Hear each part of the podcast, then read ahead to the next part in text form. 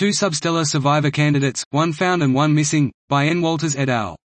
This study presents observations of two possible substellar survivors of post-main sequence engulfment, currently orbiting white dwarf stars.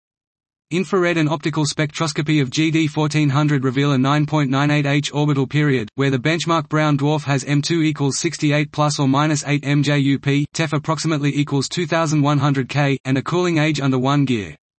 A substellar mass in the lower range of allowed values is favored by the gravitational redshift of the primary. Synthetic brown dwarf spectra are able to reproduce the observed CO bands, but lines below the band head are notably overpredicted.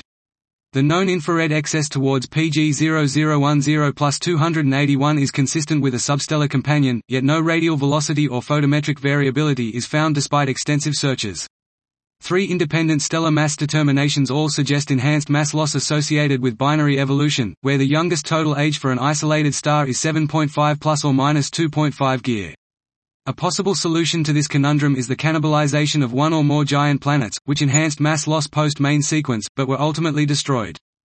PG0010 plus 281 is likely orbited by a debris disk that is comfortably exterior to the Roche limit, adding to the growing number of non-canonical disks orbiting white dwarfs.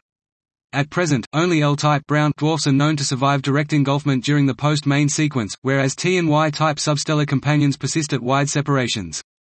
These demographics indicate that roughly 50 MJUP is required to robustly avoid post-main sequence annihilation, suggesting all closely orbiting giant planets are consumed, which may contribute to mass loss and magnetic field generation in white dwarfs and their immediate progenitors. Dot. This was two substellar survivor candidates, one found and one missing, by N. Walters et al.